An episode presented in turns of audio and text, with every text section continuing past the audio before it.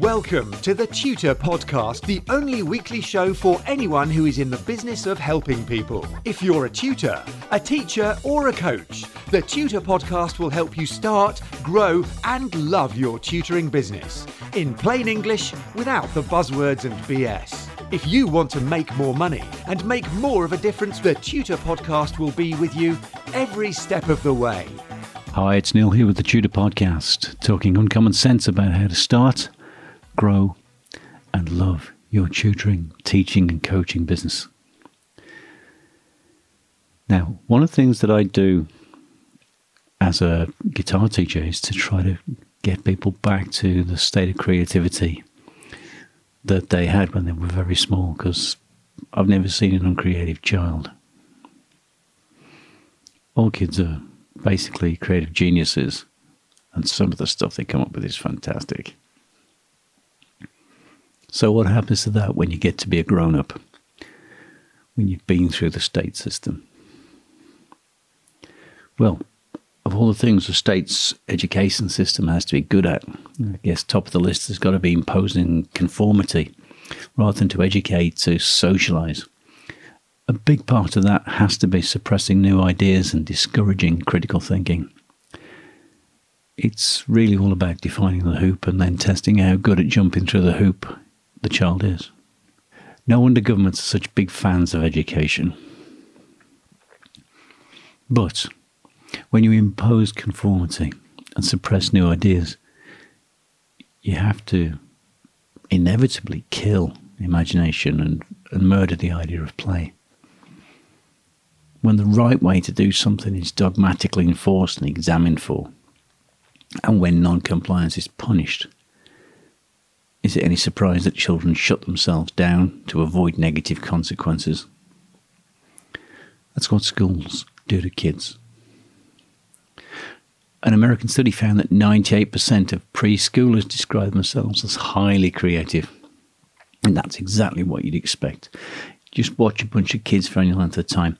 They have no limits on their play or their imaginations. But then put the little kids into the sausage machine of school and watch their creativity die down, down, and down until there's nothing left except for a faint glow of the last spark. When that school survey system finally released the cohort of children, the percentage describing themselves as highly created had dropped to the floor. It had plummeted to a miserable 5%. That's not good. What's worse, though, is that the majority of the now uncreative kids had a paper trail of documents, reports, and exam certificates to prove categorically and absolutely that they weren't creative, but they were compliant. And armed with such undeniable evidence and a negative belief about themselves, what are the chances of them getting back to doing anything creative? Now, I see a lot of this legacy of the education system in my work, and I work my arse off to rekindle that last tiny spark of creativity and individualism, to really nurture the little tiny last vestige of the child and the creativity or soul, if you like, that the state system couldn't get to and murder. See, time after time, guitar students and coaching clients tell me they're not the creative type. They tell me they've never written or created anything, not since they were kids when they were drawing and writing and making stories up and having imaginary friends all over the place. Obviously, I'm not going to accept that. So I'm always encouraging them to make lots of mistakes so that they can eliminate the sounds they don't want, the ideas they don't need. Starting very broad and getting narrow, like a funnel that's bringing them towards what they really want. I'd say really that we play a lot of games. We laugh hard and keep chipping away at the defensive wall around the last spark.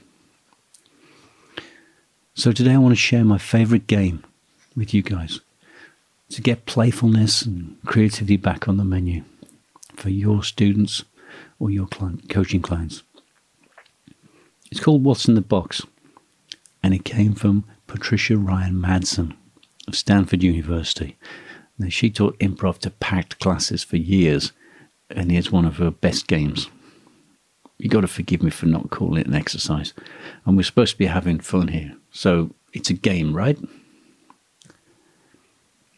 So I ask my student to close their eyes. Then I tell them I'm handing them a small box with a lid on it.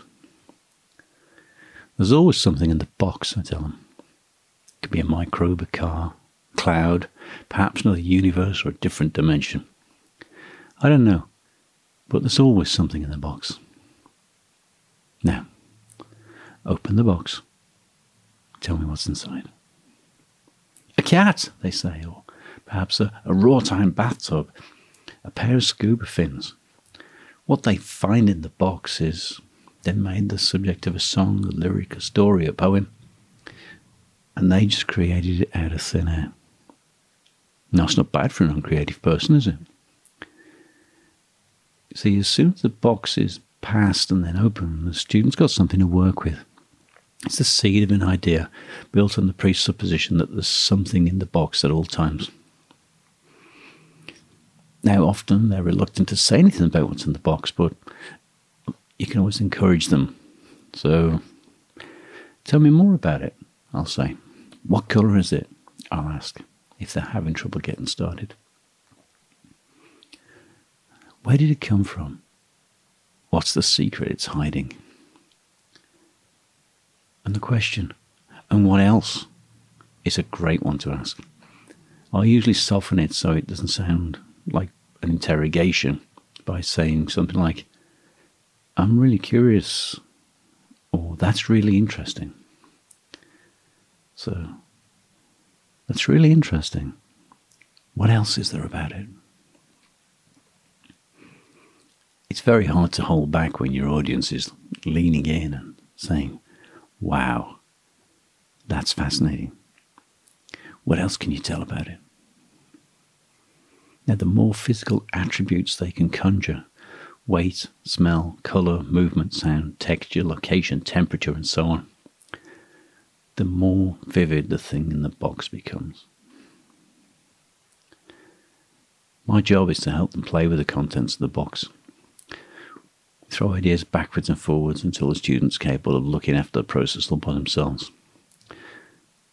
And they begin to be more creative again. I've lost count of the number of students who've discovered a story in the box, a song lyric, a joke, a mystery, a puzzle.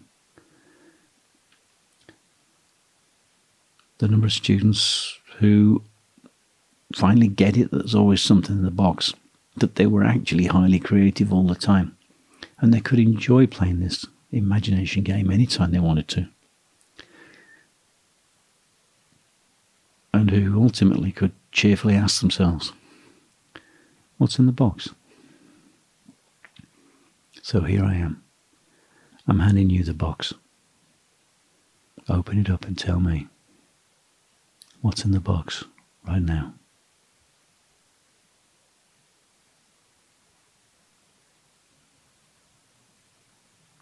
Let me know what's in your box. It's info at neilcamerdo.com because I'm really curious to hear what you find. Follow me on Twitter, guys, where I am at Tutor Podcast, and hit the subscribe button for the Tutor Podcast, and you'll automatically get the latest updates as soon as they're live. That about wraps it up for today. So join me next time. Where here on the Tutor Podcast, it's all about how to start, grow, and most of all, love your tutoring business. Have a fabulous day. Get in touch with the Tutor Podcast via email or social media, and the Tutor Podcast team will be listening. Subscribe on iTunes, and you'll automatically get the latest episode directly sent to your device. And remember to share, rate, and review TTP so that we can help other people to start, grow, and love their tutoring businesses.